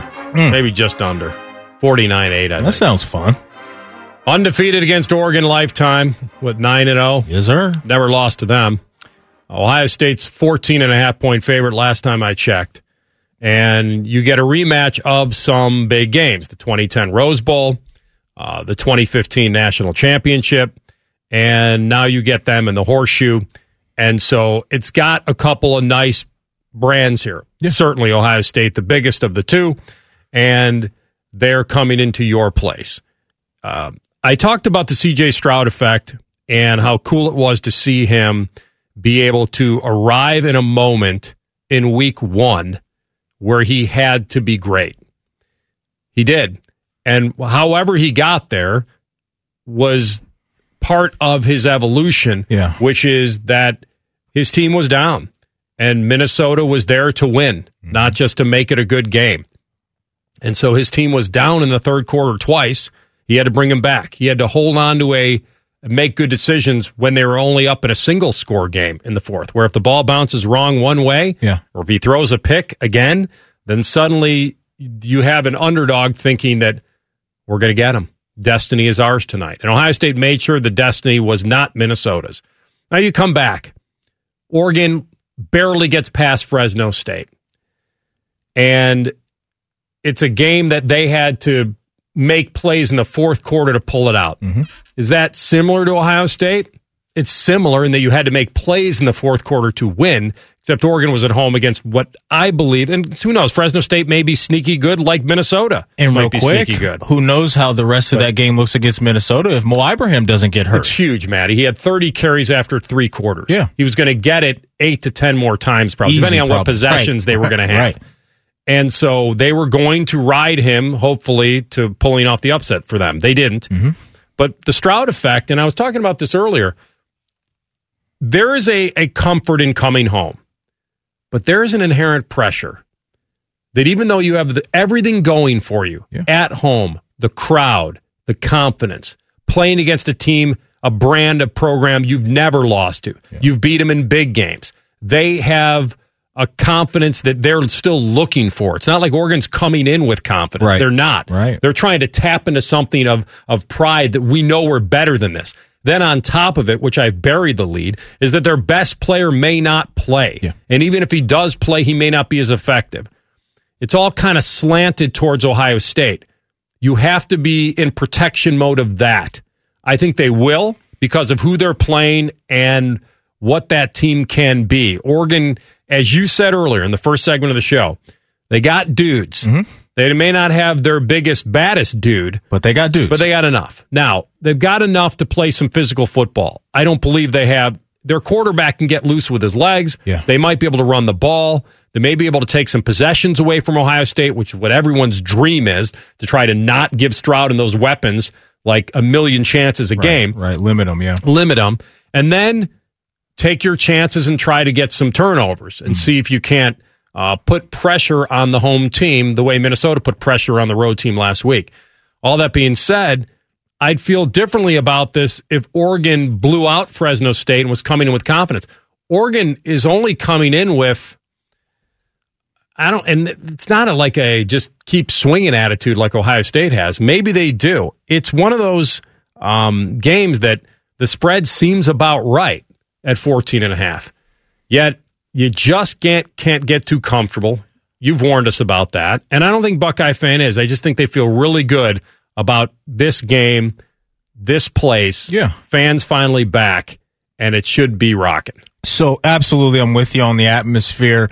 What I can't wait to see is the adjustments Ohio State's defense will try to make as far as going up against a rushing attack, right? Because Oregon saw that on film, and I'm sure that's been a big thing for them, is to try to find creative ways to carve up this defense with the rushing attack the way that that Minnesota did for a large chunk of that game a week ago. And I think a big thing for me that I'm definitely going to be keeping track of is when we get to third down, How many of those does Brown pick up for them? Because that's a factor that we didn't have to talk about last week when you had Tanner Morgan, who is not the same style of quarterback that we're going to be dealing with tomorrow afternoon. And that's a guy you have to be aware of. And we talked about tackling this week, and Kerry Combs has talked about it. Those guys, you got to get that guy down, because that's what can keep the game alive for them and continue to allow them to feel like they're going to be able to get this thing done and do what you talk about, which is limit possessions for this explosive offense. But that puts pressure on the offense to get it done in those limited possessions. So that's it for me, is that this Ohio State rushing, this rush defense that they're going to throw out there, have they made adjustments? Is it going to look a lot better than what it did last week? And I know that secondary may have some guys back, may not have some guys back. Seems like we're going to be in the dark on that until close to kickoff. So that's it for me, is that they have a quarterback that's bringing an element to the game that we didn't see last week. And now when you talk about who's calling the plays for them, and Joe Moorhead, who was in Penn State for a couple of years, or for a short amount of time as their offensive coordinator, I'm sure Coach Day and their staff have looked at some of the things that he did when he was at Penn State to bring them some success, because those games have been fairly tight. So all of those factors, when you talk about Oregon's offense, their passing attack, I'm in wait-and-see mode there. They got a deep group of receivers. Don't know if they really got a bunch of dudes at a high level, but they're talented, so we'll see. But their quarterback didn't show last week a lot of stuff with his arm that's bringing a lot of fear into this game for that secondary. So that's it for me, is, again, this week, the front seven and how they tackle now with a quarterback that can hurt you, because you talked about how tight that game was last week going up against Fresno State. 24-24, 3 minutes to go. He was the game breaker with the touchdown run that he had. So they got to make sure they do a good job of getting him down. So there are a couple things there. I agree with you that Brown was tabbed as the guy. He's the Boston College transfer. Yeah. He got in last year, got a little work last year, not a lot. Ran for a couple touchdowns.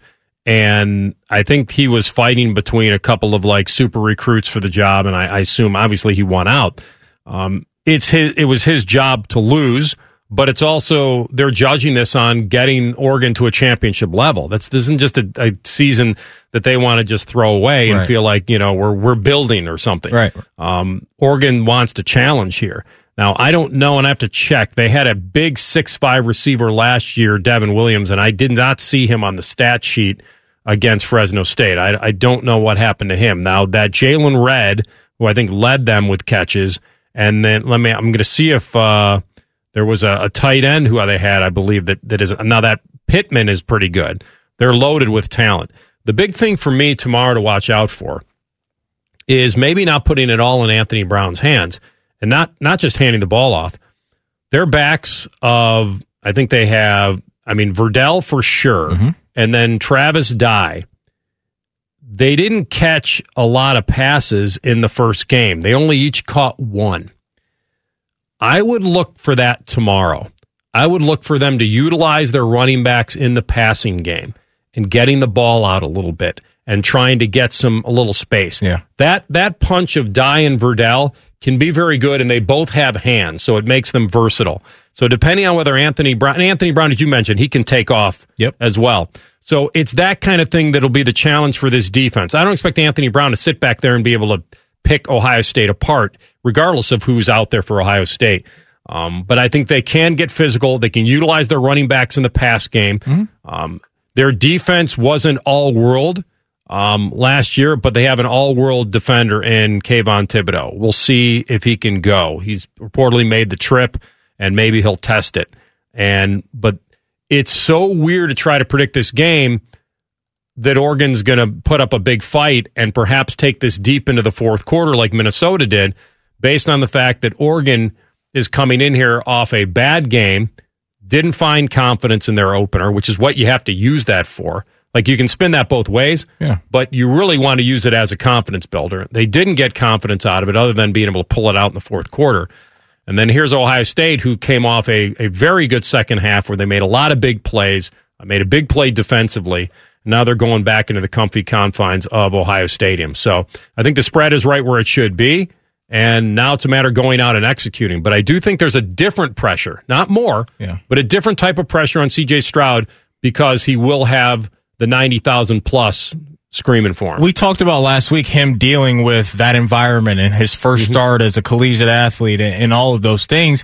You do get another first in this, is what you talked about, is, you know, playing your first home game and doing the skulls, like all of those new things. It's different for CJ, so he's got to check one more, hey, I haven't done this box, and then he'll be in the clear with handling all these atmospheres and being at home and knowing, you know, how crazy Buckeye fans are and how supportive they are every single week. But look, I think now that he's settled down, he had that second half to settle down, I think he's going to be fine. What's really going to be interesting to me is the running backs. What, like, how was that cut up yesterday? How tomorrow? How is Coach Alford really going to, you know, really hand out these carries to these running backs? Because what we saw from Travion was spectacular on that screen pass, but Mayan Williams there with that stiff arm he hits on the edge and takes it to the crib, that was very impressive there. So all of those guys can be very productive, but do we get a little look in this week to really who they like to be a horse? Because when you're playing a team like this that has so much talent, you really want to get after them with your best guys on every single play. And do they think there's a clear-cut guy, or do we get this week a lot of what we saw last week, where it was fairly even going in to halftime with how those carries were divided up?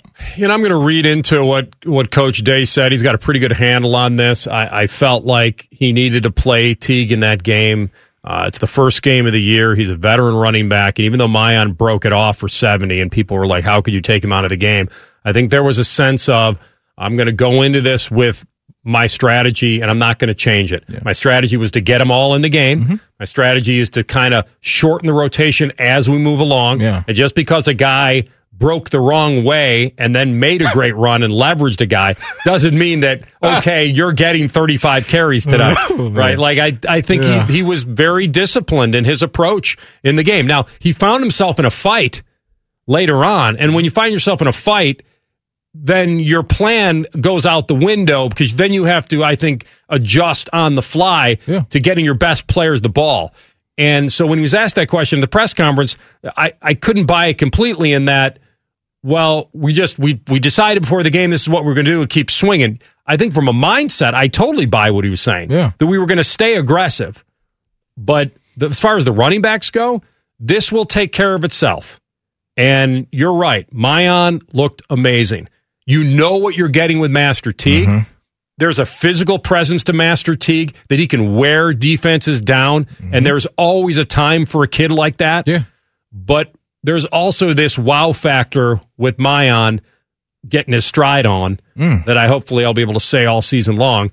And with Travion, that's just this. That is such a luxury of bringing him along in the way they're going to want to bring him along. Yeah. It's like, wait a minute, where'd he come from? Like, defenses be like, like they know about him, but it'll be like, right, wait a minute. Yeah. How many guys do we have to try to get on the ground? Solid group, man. All those guys can be productive if they need to put it on their shoulders. But I think for us, the headliner is Kayvon Thibodeaux. That's it, right? That is going to be such a major thing in this game. But even if he does play, Ohio State's got some dudes in the trenches, man. They feel pretty good about this matchup. They have to. They believe in themselves. They have been touted as one of the best offensive lines in the country. This is the ultimate test that you're getting, but those guys, I think, are going to be ready. All right, we'll come back, play a little truth next. Rothman and Ice on the Fan. Here's a listener tweet. Can I tase Common Man in the nuts? Fine by us, but he may like it. Common Man and Tebow. Weekdays from 3 to 6. The Fan. Dog advice? Check. Gambling advice? Check. Eating broccoli for every meal? Check. Yeah, I know you're hungry. This is Rothman and Ice. All right, truth on the way. Want to mention my friends over at GermainHondaOfDublin.com have all the new pilots and passports you could feast your eyes on, and I'm doing it right now because I just spotted my next one. 2021 Honda Pilot All-Wheel Drive SE. That thing is awesome. Modern steel, metallic on black. But they've got a ton of them. And this is the time of year to go to Germain Honda of Dublin, because this is the kind of vehicle you want going into the fall, going into the winter. They are smooth. They have everything you could ever ask for. They're reliable, well-equipped, great priced. And most importantly, once you buy your new Honda from Germain Honda of Dublin, that's when they really take care of you. That's when you're going to get the same-day service, no appointment necessary. That's where you're going to get the backing, where you won't feel like if something went wrong, they can't help you. So GermaineHondaOfDublin.com, that's where you go check out the rides. If you want pre-owned certified, they are absolutely loaded. Tell Jerry I said hi over there in pre-owned. If you pop over to New, which is right across the lot there, Marcello and his team will take care of you. They are the best. GermaineHondaOfDublin.com. Truth? Tell the truth with Rothman and Ice. All right, so I'll change my first question a little bit because I know we talked about maybe thinking Latavius Murray will be the number one running back for them at some point for the Ravens. Not Devontae Freeman? My question to you is let's just keep it to Murray, Bell, and Freeman. Which one of those three is most likely to get cut and out of this even discussion? Every running back with 100 more carries in the Baltimore backfield over the last couple of years has averaged at least 5 yards a carry and 3 yards a carry after contact. Latavius Murray steps into that, and I think he's probably the guy. And I think he can still produce. Who do you think gets cut? That's what CB said. Murray, Freeman, or Le'Veon, Groveport's finest. I mean, he can give you a look in the pass-catching area. I hate to say it, it's probably the guy I picked up, although I think Devontae's a brand name. I don't know what he truly has left. He's had he's got injuries in his history, like a lot of running backs do. But I think Murray is, he's a veteran, and I think he could be the man for the job. Now, that Tyson Williams, who you didn't mention, to me is the favorite, right, to kind of be the whatever. If there is a guy, the guy is Lamar Jackson. But if there's a running back who's the guy, I do think that Devontae, if he gets on that team and he makes, I do feel like he could be a touchdown-dependent vulture at the goal line. I don't know if I have the guts to start him or put him in a flex. Yeah. I'd have to be pretty desperate, or my running back would have to be on bye. Yeah. But if he's in uniform and I have to flex him, and you guys get inside the five, I do worry Lamar would take those. Sure, there'll be some. But if someone's going to get the ball, it might be Freeman at the goal line. I think at the end of the year, the bulk of the numbers will be in Latavius Murray's camp. But to answer your question, CB, Le'Veon. I'm gonna go with Devontae as a guy that I don't think makes it. I think Le'Veon, what he can offer potentially in the passing game is a little bit more than Devontae. But hey, honestly, I wouldn't be surprised if all four of these guys are on the roster for the entire year. And that, my boy, is the damn truth. Okay, so John Lynch says that Trey Lance, they expect him to be active for this Week 1 game. And obviously what we saw from the end of preseason, they could get a little weird with it, especially bringing in Lance and the red zone. But my question is going to pertain to when he will, at least week-wise, when will he take over the starting position? So here's the thing with me. Like, Jimmy G, not the biggest Jimmy G guy, but they win when he's playing. Like, the thing is, he's just injured. Like, his availability hasn't been great. 22-8 as a starter. Right, exactly. So they're racking up dubs with Jimmy G. It's just about he's going to be there night in and night out. They got a Week 6 bye. In Week 5, they play a divisional opponent. So, and they got back-to-back weeks, Week 4 and 5 of divisional opponents. They drop those, and he doesn't look great. I could see him starting after that in Week 7. Okay, you're dead on right. Thank you. Jimmy G is going to get these tune-ups on the road. Now, you can't trip on these speed bumps at Detroit and at Philly. That can't happen. Mm-hmm. But I doubt they're going to throw Lance into the fire against Green Bay and Seattle and Arizona. It's possible if Garoppolo has a bad game at Philly and they limp past Detroit, then I feel like maybe you could make the move there. But I think you nailed this. I think this has got bye week written all over it. You come out Week 7 at home against Indy. Yeah. If Garoppolo does not look good in that murderer's row of Green Bay, Seattle, and Arizona, that would be your transitional time, and it sets up for it. Just remember, it's not a lie if you believe it. All right, one more quick one here. So which was the bigger fantasy red flag for you? Was it Mike Evans or Zeke Elliott? Well, considering... Knock, knock, knocking on Evans. Wow. Is that where you're going? I just want to throw another pun in. I'm on a roll this week. Boy, just talking about draft price, a lot of people are probably freaking out about Zeke because he was probably up there high in your drafts. But this Mike Evans thing, it ain't great because going back to last year wasn't great either. I just think... Boy, this is a good question, CB, because I think a lot of red flags being thrown up for both these guys. I'll roll with Zeke. I think the combination of all the fumbles last year, him not playing great, and then you get what you got last night, there's people really, really down on Zeke, I believe, in the fantasy world. Yeah, and I don't know if it's completely fair. There's something there. It was kind of matchup related last night. That's where I'm at too. Yep. And he had a chance to make a one-on-one move at the 5, but he was going on a tough cutback for him. Yeah. And so he caught a ball near the goal line, but his momentum took him out, so he couldn't score there. Nice little toe drag there. Yeah, he probably was a touchdown away last night of actually people feeling different about it in a weird way. Yeah, I'm gonna go with Evans as well. I think that kind of stubbed himself a little bit last night. They've got other weapons. You certainly drafted Zeke in the first round, and you didn't draft Evans in the first round. And you asked the question based on fantasy. But I think Evans was one of those mid-20s guy that you may have jumped in on because of Brady. Now, other weapons there. I feel like it would be Evans. Not that he would get lost in the mix, but the production just might not be there. Zeke's got so many games. He's going to get the football. He's going to catch some passes. He'll get in the end zone. I think at the end of the season, we'll look back and say the people who drafted Zeke will probably be okay with it, where the people that drafted Evans will be like, uh-oh, did I make the wrong move? Because there were other options around that area. And the truth shall set you free! Real quick, AR. Mm-hmm. Did you see Dak's cleats last night? No, I did not. Oh, my goodness. Those Jordan 1s he had on with, like, the navy and then on the heels, that Cowboys kind of platinum silver. Him signing that deal with Jordan was a win. Leaving Adidas for Jordan, that's a dub. Because the cleats he's wearing every week, they are going to be incredible. You might wear those cleats to work. No doubt, man. Just forget about playing football. That's the first thing I noticed last night. Dak, the cleat game was on point. What the pros wear. Yeah, no doubt. I need it. We'll come back. We'll try to get the latest on the inside word on the beast from the Ducks, Kayvon Thibodeaux. Made the trip, but will he play? We'll talk to James Crepea next from the Oregonian. Rothman and Ice on the Fan. Winners of the prestigious Platinum Microphone Award every year, given to the best radio station in the world. No need to look it up. It's real. The Fan. Rothman and Ice present Big Game Preview. Sponsored by Hinderer Motorsports.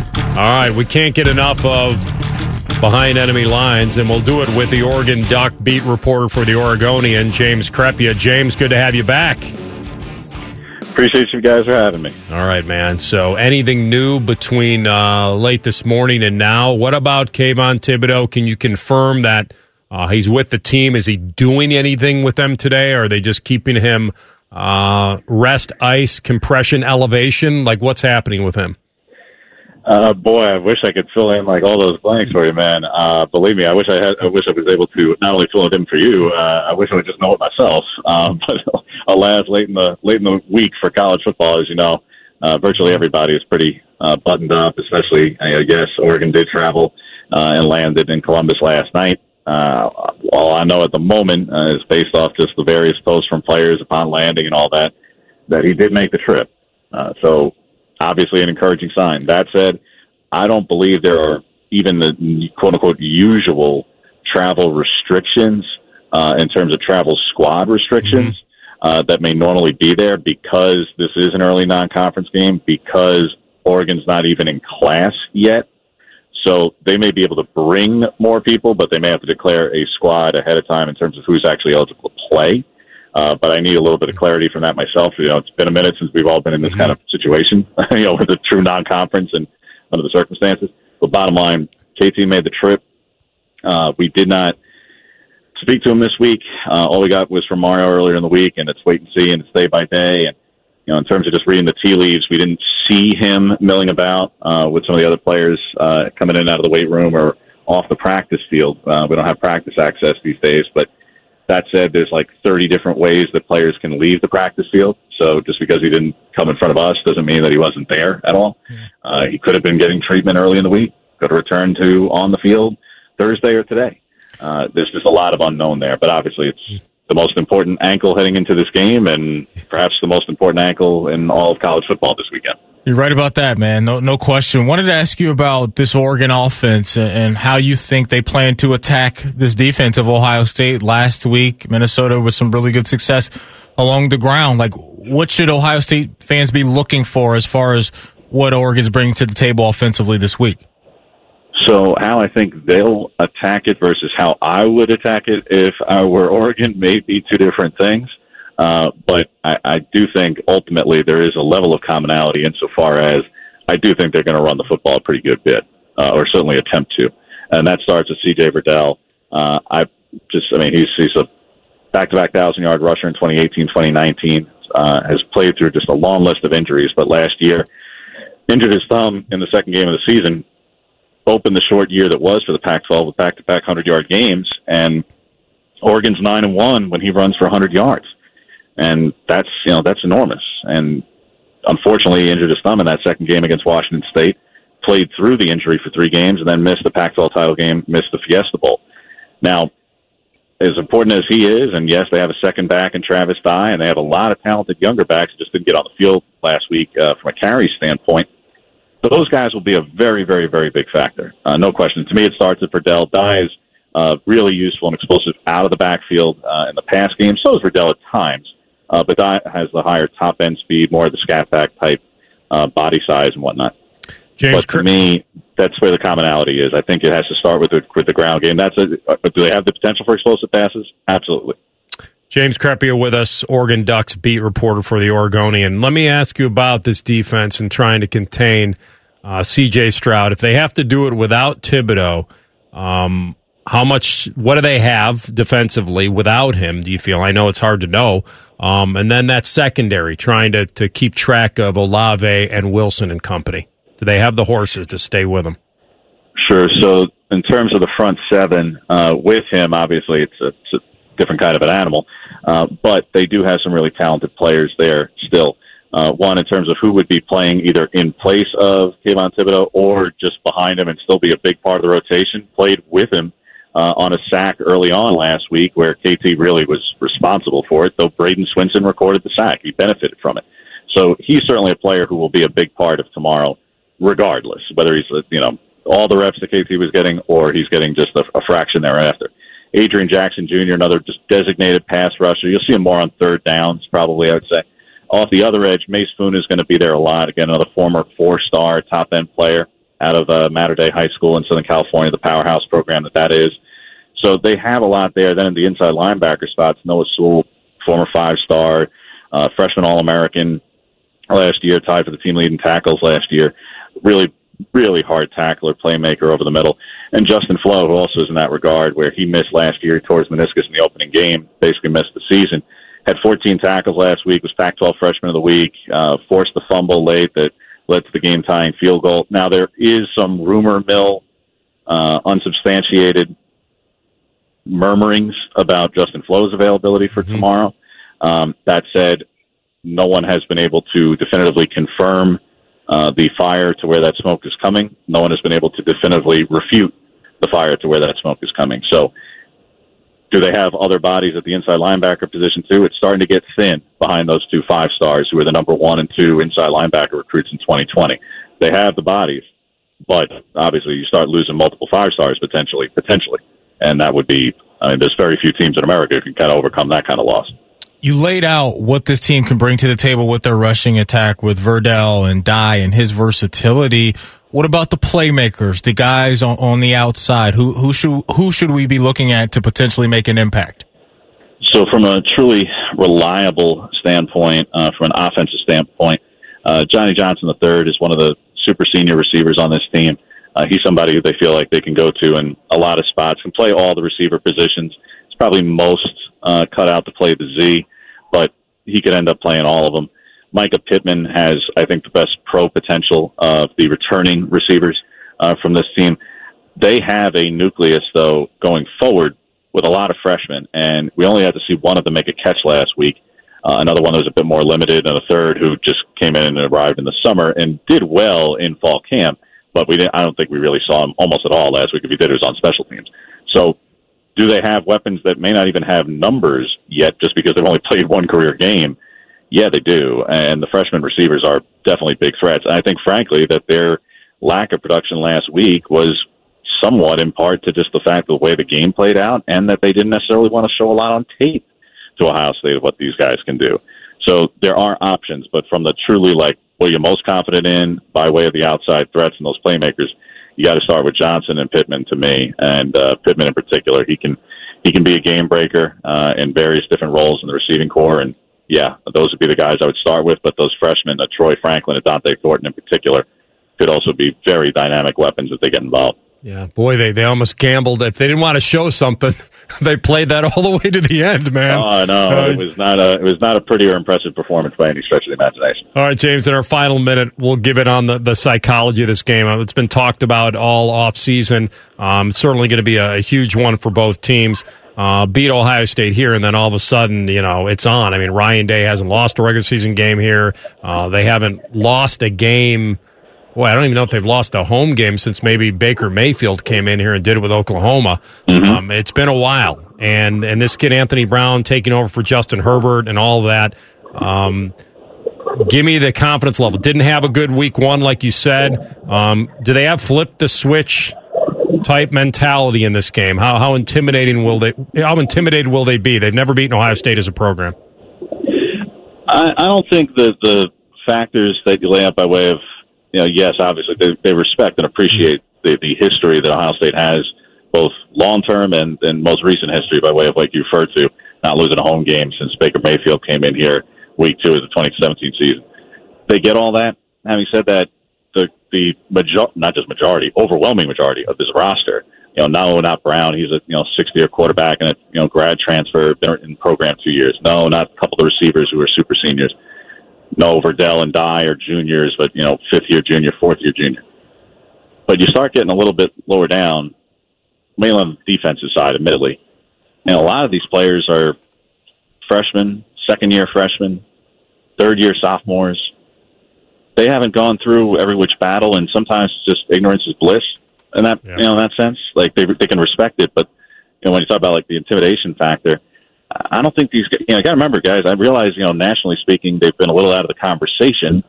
Don't get me wrong, but they are back-to-back Pac-12 champions. This is a team that has its own degree of confidence with what it's capable of, too. Now, having said that, it's all relative. They have not made it to the playoff yet. They haven't gotten to that level and plateau in the sport yet. That's what they're aiming for and aspiring for. But I don't think they come in here as an intimidated group by any number of the factors like you lay out, either Ohio State's general dominance or the horseshoe and being a bigger building than pretty much all of them have ever played in. I think that's fun for us to talk about, but I really don't think that this is a team who's going to be, I don't think the magnitude of the stage will be too big. I think the talent gap may be too big, but I don't think the stage is too big. Okay.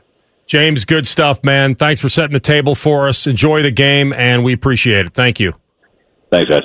James Crepea, Oregonian, Oregon Ducks beat reporter. He was on the Bryan Heating and Cooling Systems Fangus hotline. NFL 2-minute drill next. Final predictions. Will Wentz play? Will Barkley play? Will Odell Beckham play? We'll give you the latest next. Rothman and Ice on the Fan. Bishop and Laurinaitis, the only radio show equally versed in professional wrestling and co-eds from Billings, Montana. Weekday mornings from 6 to 9. The Fan. It's time for the NFL 2-minute drill. Sponsored by Dr. Mark Levy. Stop snoring and start sleeping now. Visit sleepbettercolumbus.com today. All right, NFL 2-minute drill. Carson Wentz, I guess, looked fine after his foot surgery and the procedure and all that. Everyone said it was going to kill him for week one. It's not. He's going to start against the Seahawks. So here we go. Can he keep up with the Cookmaster, Russ? Well, that's going to be big because I saw earlier Xavier Rhodes is out for the Colts. So if you're a DK Metcalf, Tyler Lockett owner, you're liking that news. And I think Kenny Moore's the number two that was supposed to go against Lockett. I think he's been dealing with an injury too. So fire up all your Seahawks maybe in this game. That defense is supposed to be good with the Colts, but yeah, Russell Wilson coming in, he's going to get after him. Look, it's a weakness for the Colts on paper right now. They're going to try to take advantage of it. I can't wait to see Carson Wentz though, man. Yeah. The only good news is that they already knew the roads were going to be closed. They already knew that Rhodes was going to be out, so it's going to be a wild ride for them. But I agree with you. I'm looking forward to seeing him as well. One of the best nicknames in the NFL, by the way. Rhodes closed when he was elite, playing for you guys. Yeah. Then they were open a lot. Yeah, then the exits, they were open. Saquon Barkley wouldn't say if he'll play in Week 1 against the Broncos. Of course not. Keep it a secret. Competitive advantage. Close to being fully cleared, though. I think you're right. I think that's going to be one of those. triumphant return, like, here we go. If I had to guess, man, we'll probably have him on a pitch count. They're not going to get crazy with the amount of carries he gets, because I believe next week they get Thursday Night Football against the Washington Football Team. So that's a major deal for them to really keep him healthy through these first couple weeks, but more importantly for next week to unleash him on a defense that's gonna be special this year for sure out there in Washington. You mentioned Odell and his availability. Coach Kevin Stefanski came out and said that they're going to let the world know 90 minutes before this game. The world, because the world's going to be waiting to see what's going on with Odell. But, man, I hope he can go. I hope he can go, because I said it earlier. I think even his presence alone with his game-breaking ability, you have to respect, and that's only going to help out a rushing attack that really doesn't need much help. CB, Orange and Fudge Report. Why is this even a question? I thought he looked great in preseason. I think this is kind of similar to how, you know, Shanahan's doing with the quarterbacks. I think they're just playing with you. I think he will get out there, but I will think he will be limited in some way, maybe snaps-wise. So if you're playing fantasy, I would wait a week, see how he looks. But, yeah, no, I think he will get on the field in some capacity. You know what I heard right there, AR? Mm-hmm. It's Donovan Peoples-Jones season. DPJ. Yeah. Lions head coach Dan Campbell dismissed social media rumors about DeAndre Swift being investigated by Philadelphia police. Who knows what was it? There was a rumor that they were looking into his involvement into some alleged homicide. I mean, it was pretty serious rumors. The internet rumors were just churning. He didn't feel he needed to comment on those, but he was asked directly if he's under investigation, and he said, "Not to my knowledge." Okay, so that's the good news as we go on. All right, that is today's NFL 2-Minute Drill. It is that time. It's prediction time here on The Fan. Matthew Ice. You go first. Lock and load. All right. Thank you. I'll take your honor. Your honor. 41-23 Ohio State. 41. Yeah. 23. I think the spread is right. I think Ohio State does break this open late. I do think we certainly could have a game with Oregon and the running backs if they can kind of move the chains. Yeah. Stroud certainly wants to pick up where he left off, but everything should be in order for Ohio State to crack the 40 mark, and then I just don't think Oregon can stay with them offensively. That's not predicting turnovers. Who knows what's going to happen there? Sure. Yeah, I got 41-23 Ohio State. I'm rolling with the Buckeyes 45-30. So I got Oregon getting in the paint one extra time than you do, and I think they cover the spread. So give me the Buckeyes 45-30. I'm always also going with an 18-point victory. I'll go 38-20. All right. And I'm looking at a half-empty bottle of Cavatier, which means that we are just about out of time. That's it. All right, we'll talk to you tomorrow. Maddie wakes you up at 6:30. I'll jump on at 8:30, and then it's all Buckeyes all the time. Rothman and Ice on The Fan. Every fan knows the right player in the right position can be a game changer. Put LifeLock between your identity and identity thieves to monitor and alert you to threats you could miss. Plus, with a U.S.-based restoration specialist on your team, you won't have to face drained accounts, fraudulent loans, or other losses from identity theft alone. All backed by the LifeLock $1 Million Protection Package. Change the game on identity theft. Save up to 25% your first year at LifeLock.com/aware.